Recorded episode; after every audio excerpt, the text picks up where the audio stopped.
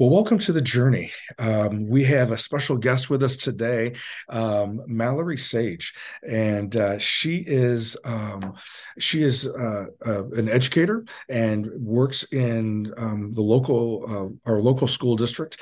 Works in the primary um, in primary education at Whitehead Elementary School, but uh, she also has a bigger vision than just uh, just being in the classroom. So, uh, Mallory, welcome to the journey. Thank you. So, as I start with everyone uh, who comes on the show, uh, I always kind of just want to start with um, what does Mallory do for fun when she has an opportunity to have fun?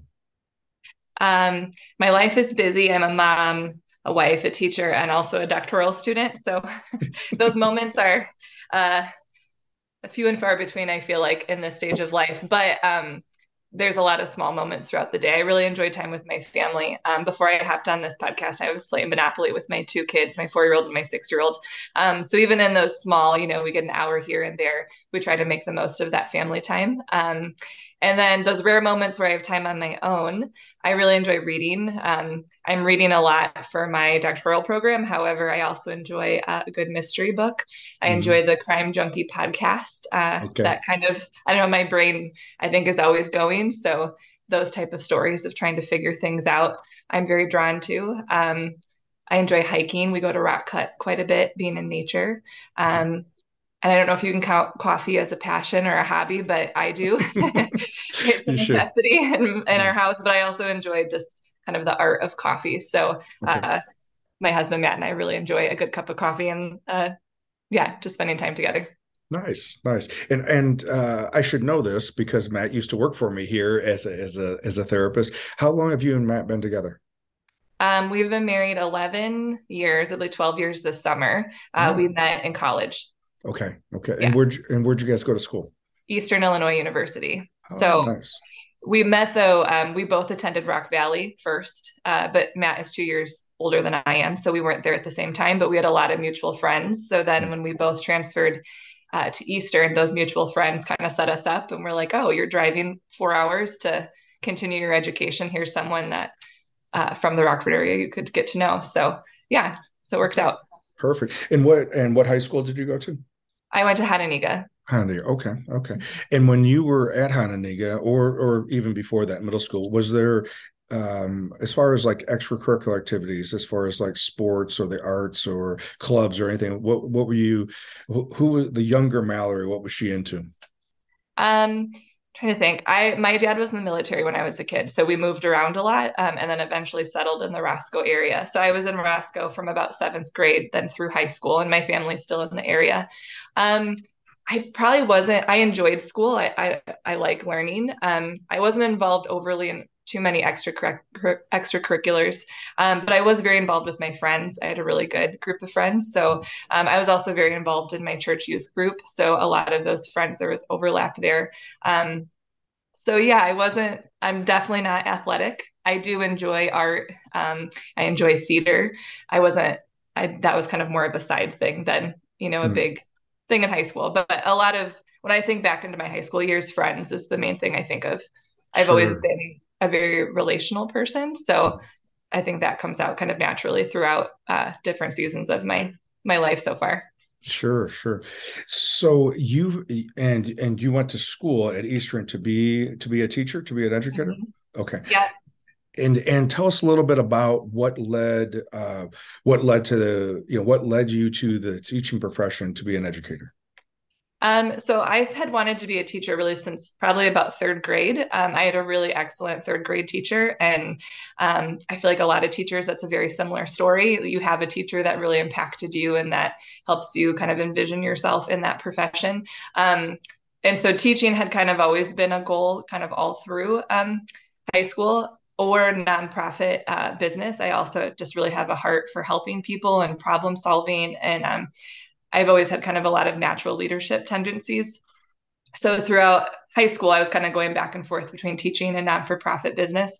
Um, and I landed in teaching because honestly, it felt like the safer career path of the 2 mm-hmm. and yeah. uh, you always need more teachers.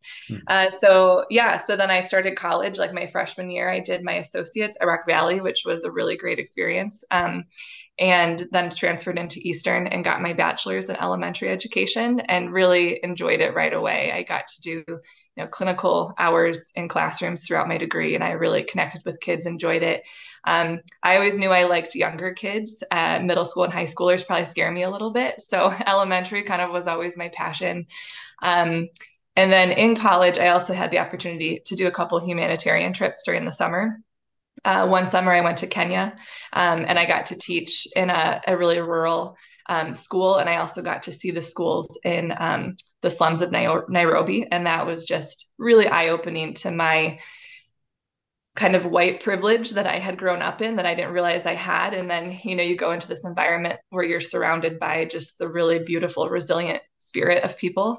Um, and I learned so much through traveling overseas and seeing how other people live. Um, and then Matt and I went to Haiti also together in college um, when we were dating. And I think those experiences in college really started to change and shape me. Um, I'd always had this happen, this passion for helping people, but I think at that time it was more about me, like a little bit of that savior complex of like I can go in and make a difference. Mm-hmm. Um, and then through really like working with people and learning more about myself i realized like i'm learning uh, probably more from the people that i'm working with than i am even helping them. And so um, and i see that in the classroom all the time. I learn so much from my students every day. So there's a really kind of symbiotic relationship um, mm-hmm. within any sort of profession i think where you're helping other people yeah, no, I 100%, uh, 100% agree. And I know that has definitely been my journey as, as before an educator and then going into clinical work and, and now doing leadership development. It's very much that, that symbiotic, um, that symbiotic relationship that go, that goes back and forth. And, um, so I know exact, I, I can definitely identify with what you're talking about. And, and I also can identify with, I, I think for me, early on it was i don't know if it was uh, uh, it definitely wasn't a confidence. So that so if there did come across as an arrogance it was it was more like that was the cover up right? It was it was more of um, thinking that i needed to help because i was accepting the call to go and do it and because i didn't want to not accept the call and yeah. and and i was too young and didn't know that it was really about the system and it was really about you know the community and and it was really you know i i was too young to know not just chronologically but maturity wise to know mm-hmm. that it's it's it is actually that symbiotic relationship it's not it's not top down helping it's yes walking with helping.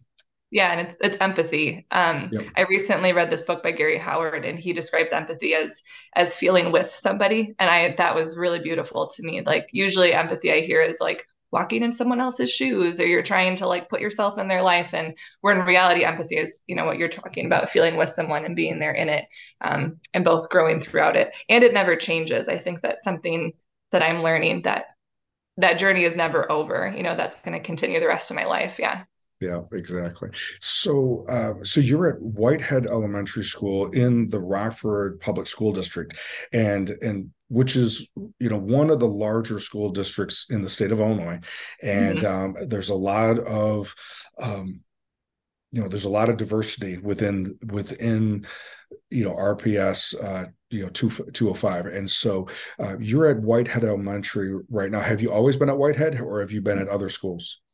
Um, i started out my teaching career and when i graduated um, i think my goal was to teach in more of a smaller community like a roscoe rockton type community because that's where i graduated from. And honestly at that time i felt like that was an easier path to take. Um, not that teaching is easy anywhere but you know there, it comes with different challenges based on the area that you're working in. Um, but being a newly graduated young teacher uh, you don't have you have to really fight for a job. Mm-hmm. there's especially when i started teaching about 10 years ago like it was a lot.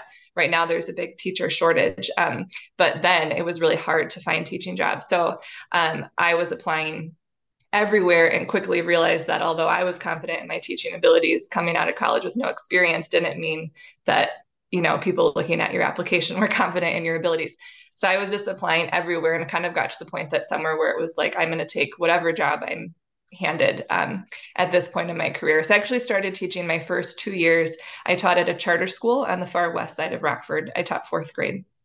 Um, and that was a really good experience. It was a very eye opening experience. Um, I worked with a very diverse group of kids, um, an amazing group of kids. And I learned, again, continued to kind of chip down uh, like and becoming more aware of my own positionality and my own privilege and my own background and how that impacts me in my day-to-day life um, and again i learned so much from my students and i went in to teaching with um, probably a lot of assumptions just based on my own upbringing of the way things should be like what homework looks like and parents helping with homework um, what behavior in a classroom looks like and should look like based on you know my own narrow scope.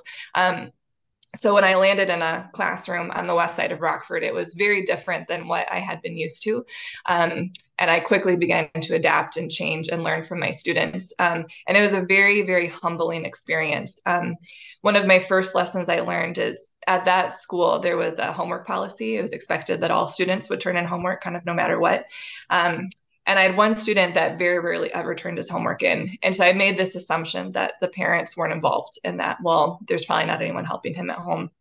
But then when the fall conferences rolled around, um, his mom came in for conferences and we started discussing his homework. And she, I found out, was working two jobs and going to college and trying to get her degree. And she was this beautiful lady working literally all day long, you know, sleeping four hours at night. And so her kids would go to grandma's after school, and grandma was elderly. And so uh, she was kind of in this survival mode of life and doing what she needed to for her family. And it was such it was just like a total gut punch realizing that. And like i've judged this woman for the last month assuming that she wasn't involved in her child's education. Where in reality she's doing more than i was. You know she was doing everything she needed to help her family um, survive and to continue to better herself. And uh, and that was a huge turning point for me very quickly in my career that i learned that i need to not judge uh, my students or their families or the neighborhood or wherever i'm at in that moment. Um, there are you know a nuance of stories and things that are going on. And my job is to be there and just to teach my students love my students hold that space for them um, and to learn from them without you know judging or you know doing that. So that was really eye-opening. Um, and so i just continued to learn. And i really really loved that group of students there um, and really connected with them. And I learned also through that school that relationship building was the most important thing. I was very relational. I'm very relational just by nature. Um, and so I got to know my students on a personal level and I saw that making a huge difference in their behavior and in their academics. Like as I built a relationship with them, they were more willing to trust me, to listen to me, to work together, and then to be open to learning. Um, and so that's also another lesson that has carried with me is that relationship building. Um, so I spent two years there. The kids were amazing, um, but the it wasn't a good fit for me personally as a school, just in how it was run. Um, and so I jumped into public schools. And so I landed at Whitehead, and I've been at Whitehead for eight years now. Um, and I've been very fortunate because often in public schools, teachers get bounced from grade to classroom to school based on where they need teachers. But the time that I came into Whitehead, it just it was kind of this perfect timing that I've been in the same grade in the same classroom at the same school um, this past eight years. So that's been a really good experience for me. Whitehead is the second largest school in Rockford. We have 643 students on our roster right now. Um, we have a bilingual program at Whitehead. Um, and this school started very small. When I first went there, it was about half the size, and they were building an addition onto the school. And now we're this huge school. But I'm really proud of Whitehead because we're doing with administrative support and help. Um, we have so much support for our students. We have social workers, we have a counselor, a behavioral interventionist. We're running um, a lot of programming to support our students. So I'm really thankful Whitehead is where I landed because it's a really supportive school. Sure, sure. You know, oh, before we jump farther into the into Whitehead and the and the things that you're bringing to Whitehead outside of the third grade classroom, um, I want to go. You said something that caught my attention. So I've been uh, spending a little bit of time, you know, trying to take a deeper dive into this word empathy, and mm-hmm. and and like many words, it it go, oh yeah, yeah, I know what that means, and and but do I really know what that means? Right. And you said something earlier about um, feeling with someone, right? Mm-hmm. And so it, and so that along with, and I think that's that's the challenge, right?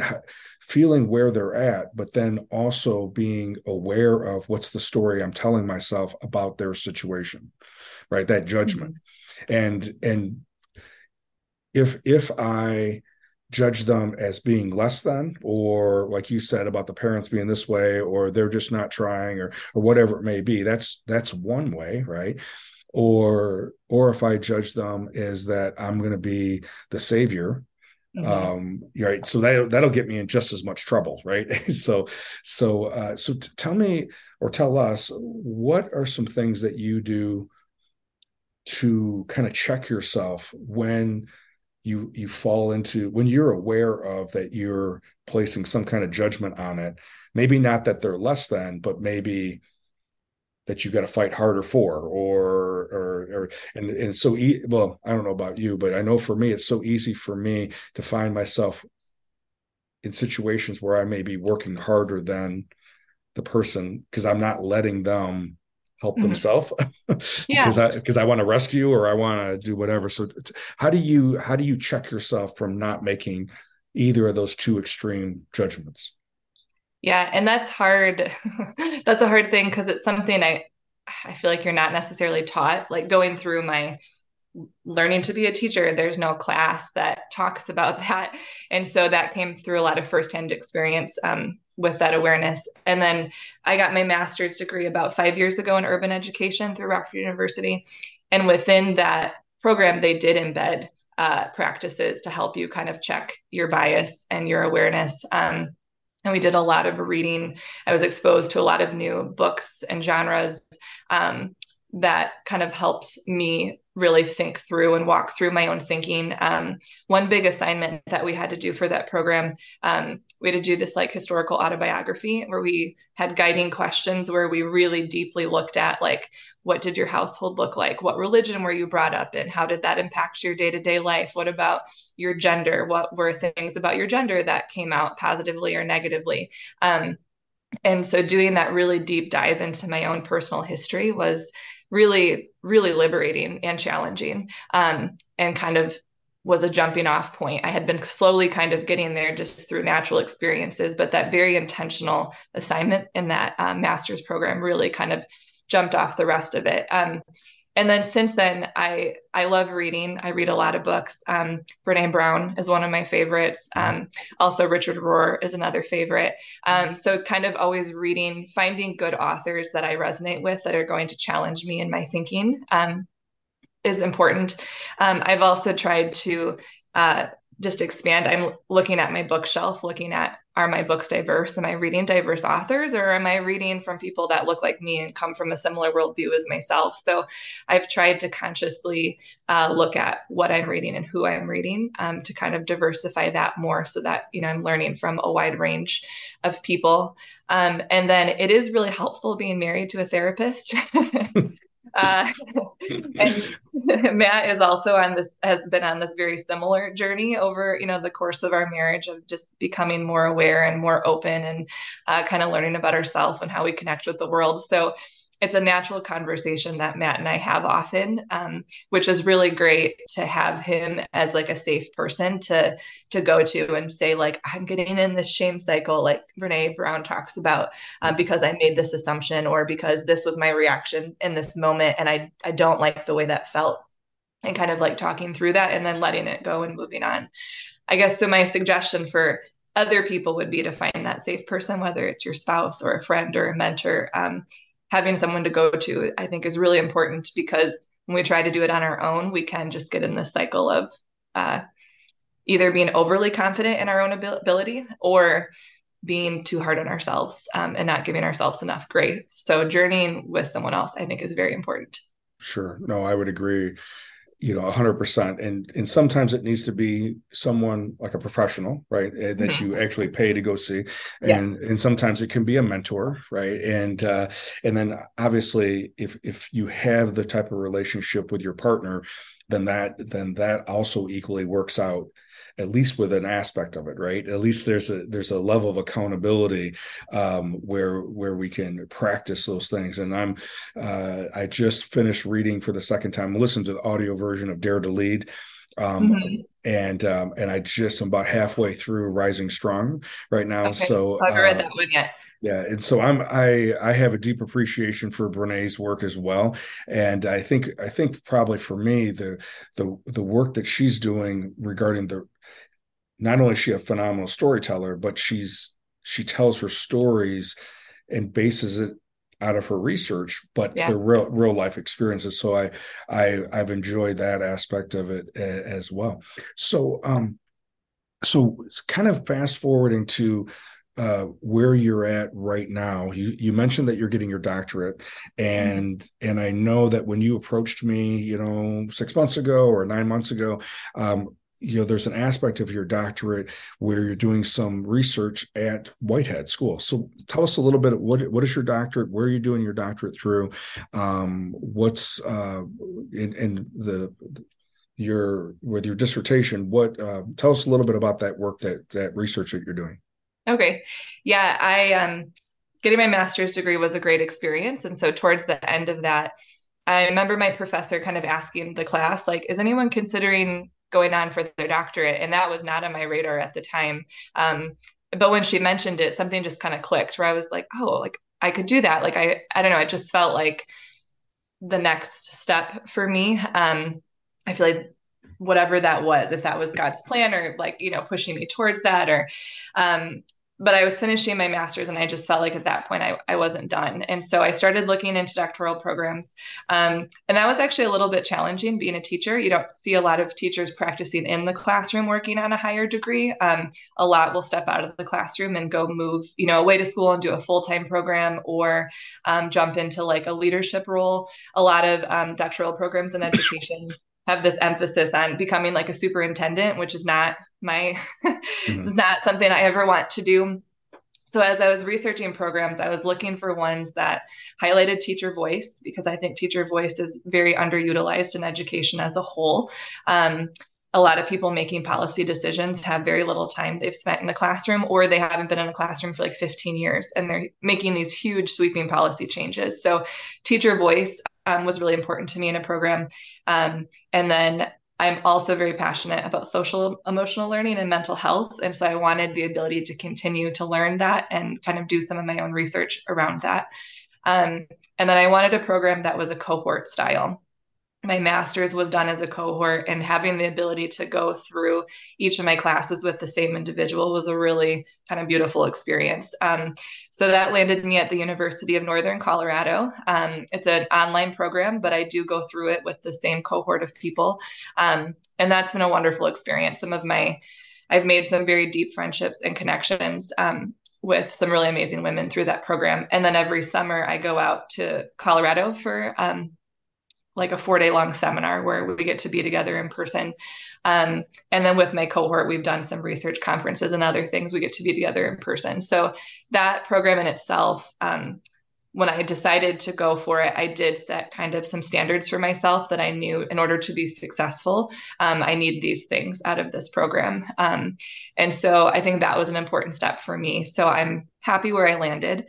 Um, and then with that, my research focus on social emotional learning and mental health really has come out of my time in the classroom. Um, and again, this is why I think teachers should be consulted more uh, with things because I've noticed over my years teaching um, that social emotional learning is really important. Kids need to know that their emotions are okay. Kids need to know that they can feel multiple emotions at the same time. Kids need to know that although they're feeling angry, there might be something deeper than that anger and like what is that? Um, and then kids need to know like coping skills for when they're feeling those emotions. And so, in order for classrooms to be a safe place and for kids to be in a headspace to learn, I think we need to be addressing their social emotional needs. Um, I really strongly feel that that foundation of social emotional is what then you know leads to everything else. If you don't have that foundation first, all the other learning that's going to happen is going to be very challenging. Um, and then with that, looking at uh, a big part of my master's degree was this focus on equity. And so that's important to me. I think all students deserve a quality education. And that's education in the sense of like, you know, math and reading and writing, but it's also all the services that go into the school. Um, and when i look at equity i often look at what is this school over here? What do they have that like maybe my school doesn't have um, that's allowing these kids to be more successful than this other school? Or even outside of school what are services or things that these kids have access to that my students maybe wouldn't or other you know students in other schools wouldn't? So when it comes to mental health um, you know a lot of research shows especially students with high trauma in their background uh, the best way to process that trauma and kind of help um, slow down or eliminate the long-term you know really detrimental effects of trauma is counseling. And that's something that kids just don't have access to. Um, there's so many barriers to receiving quality counseling. So insurance is a huge part of that. Um, and then you know medicaid does uh, offer um, counseling services, but there aren't as many places that take Medicaid. And if they do, it's typically this revolving door of counselors. So a child, you know, might see a counselor a few times and then they're bounced over to somebody new. And there's incredibly long wait lists. Um, and then also transportation, you know, families need to be able to drive to a counseling agency. They need the time to wait during the appointment, to drive back and forth, that waiting time. Um, so there's just a lot of things at play that can make receiving consistent quality counseling very challenging for families. Um, so one thing that I thought was like, why aren't we providing this in schools? Like if, if this is the one place kids are at every day, this is the commonality of school. Like I think there's more that we could be doing to support our students with counseling and other services because this is the one place they all are. Um, and counseling is interesting because I think a lot of people assume that there is counseling in school already. I think they think that because you hear of high school counselors, um, but their role is more academic advising than true like clinical counseling.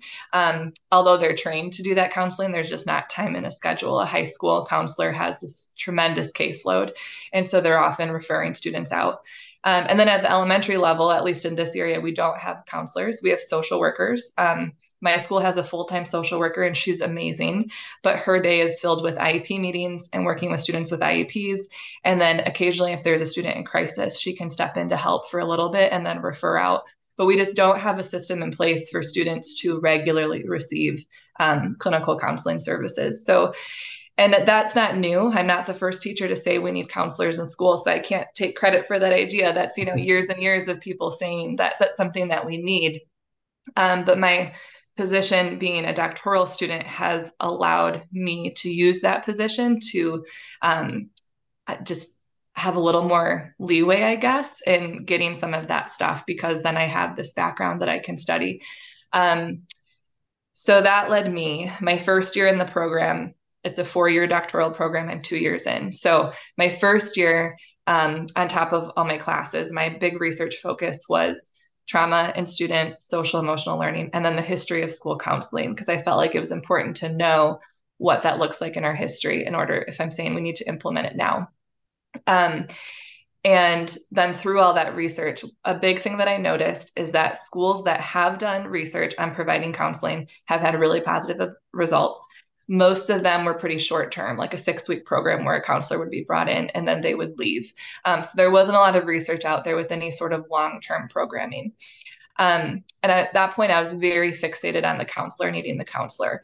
But as I was conducting research and reading all these research articles, I found that the most successful interventions were actually multi tiered and involved the entire school. So, not just placing a counselor in an office pulling kids, it really had the whole school embodying this mental health approach to how we do education.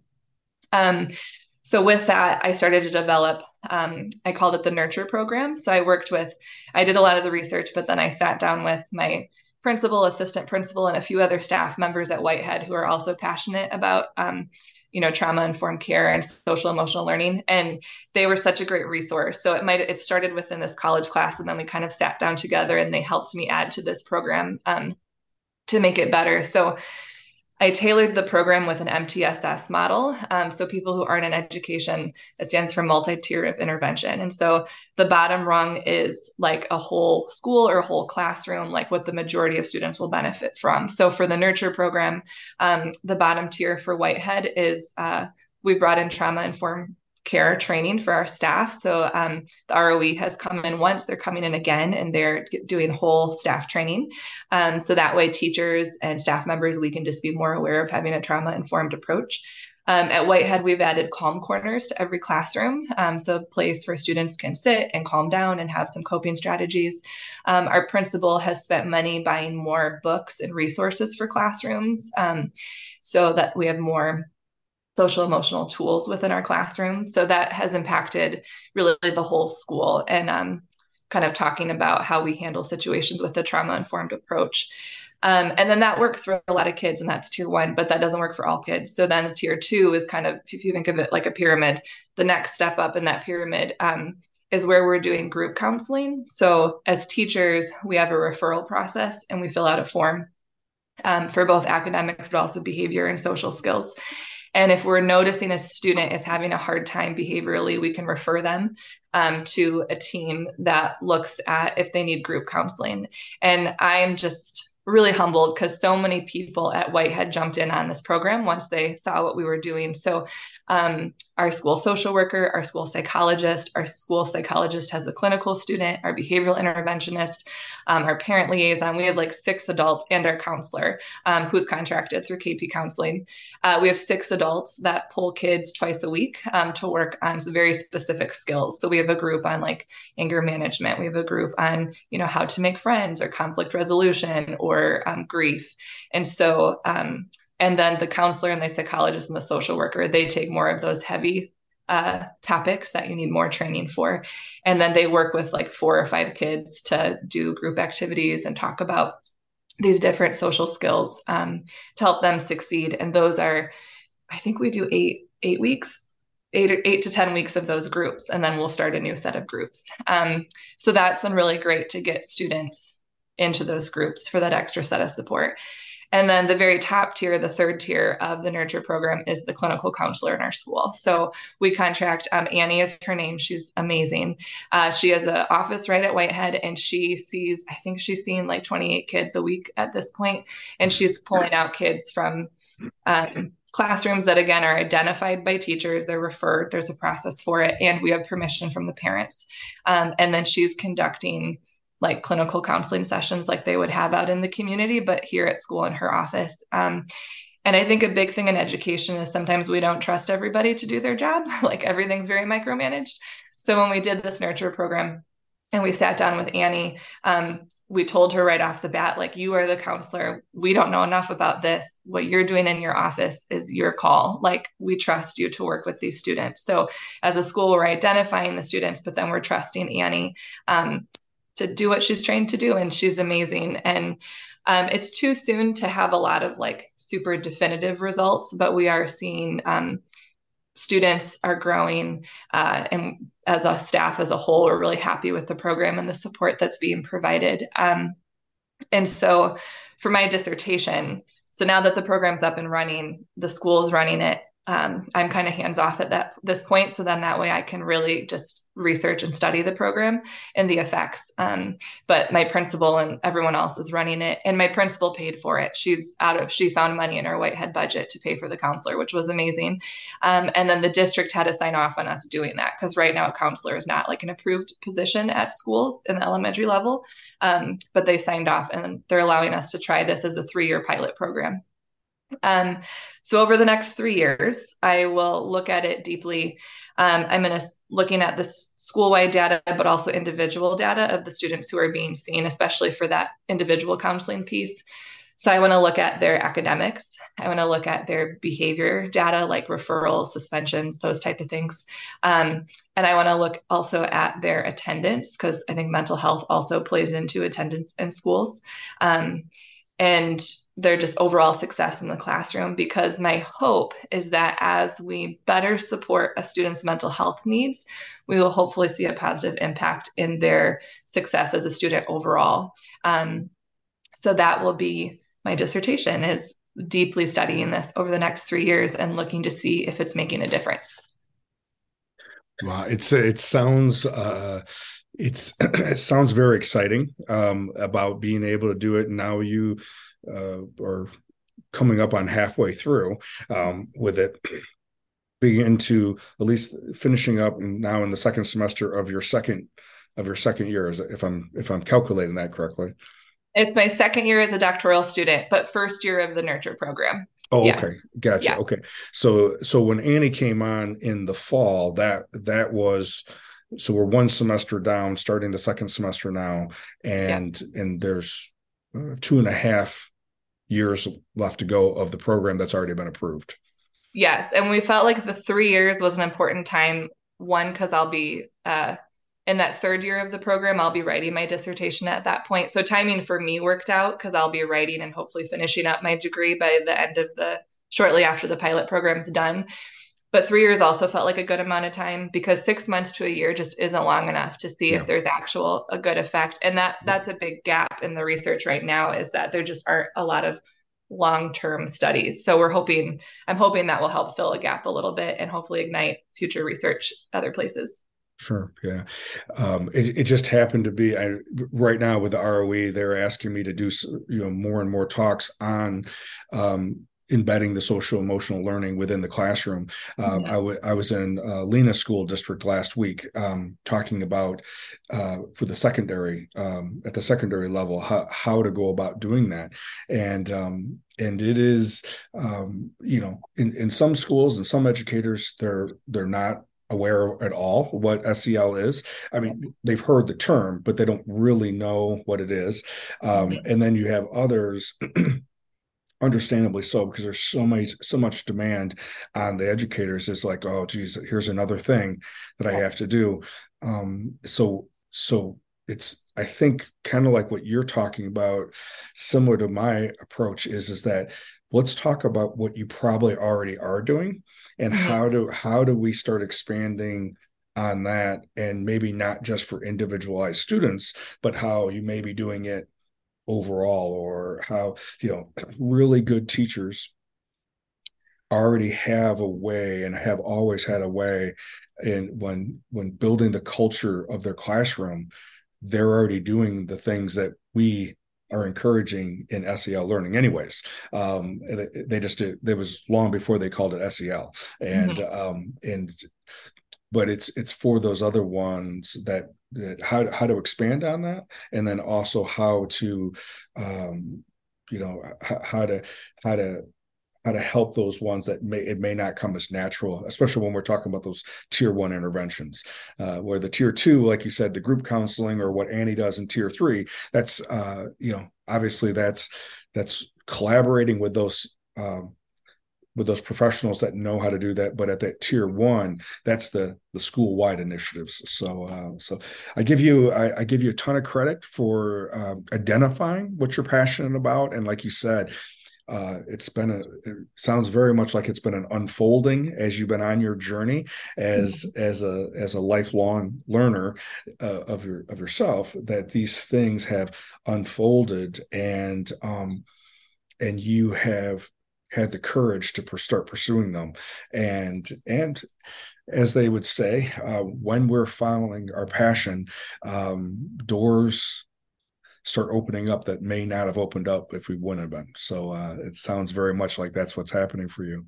Yeah, it's exciting. And it's I think I've let go of the plan at this point, which is also helpful. I'm a planner by nature and so I'm always kind of towards the next goal or the next thing. But over the last couple years I've learned to like let go and just let be be. And so even with this whole nurture program and whatever comes next, uh, I don't know what will come next, but I'm trying my best to live in the moment and be open to whatever comes. Sure, sure. So, um, so Mallory, as we are wrapping up, and if there is either, let's say, a parent or a grandparent or an educator or someone um, want to know more about what you're doing or reach out to you about ideas, what's the best way for them to get a hold of you? Um, probably my school email is the best. So it's mallory.sage at rps205.com. Um, and I'm at Whitehead Elementary. So if, if they look up Whitehead um, in my name, it should pop up fairly easily there. Um, and they can also talk to, I'm very fortunate that this work has been speared through the doctoral program I'm in, but I'm not in it alone. My principal, Paula Randall, is amazing and has supported in all of that. Um, and there's several other staff members there at Whitehead as well that has been really supportive of this work. So um, yeah, so from an administrative perspective, if they want to hear from you know principal perspective of how we're doing this, um, Paula Randall is also a great resource for that. Perfect, perfect. So, uh, as we're wrapping up, is there anything that you would want any of the listeners to know um, about your journey, about what you've discovered about yourself, or uh, just through your observations? Any any last pieces that you would want to leave the audience with?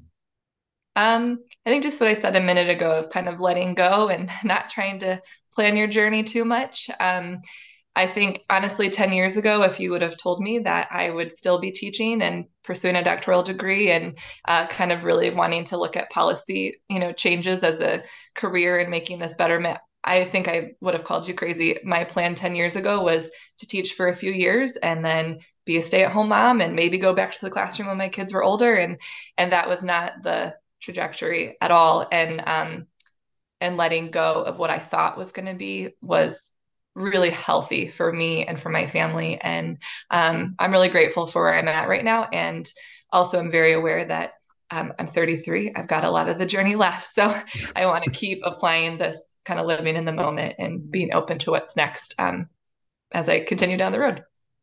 Perfect, Mallory. Well, thank you again for being on the on the show today and being on the journey. And actually, uh, you, you, know how you're doing your life is really why uh, we call this the journey, and that it's it's less about the outcome or the destination, is more about us discovering us along our along our path. So, thank you again. Um, for anyone listening um, that may have either been inspired or encouraged, um, definitely reach out to Mallory, um, make some uh, comments in the in the section, or pass this episode on to someone else because we never know when someone may um, need a little bit of encouragement, a little bit of hope or possibility, uh, just as uh, Mallory has talked about her story. So, uh, as always, thank you for um, being with us today, and I look forward to being with you next week.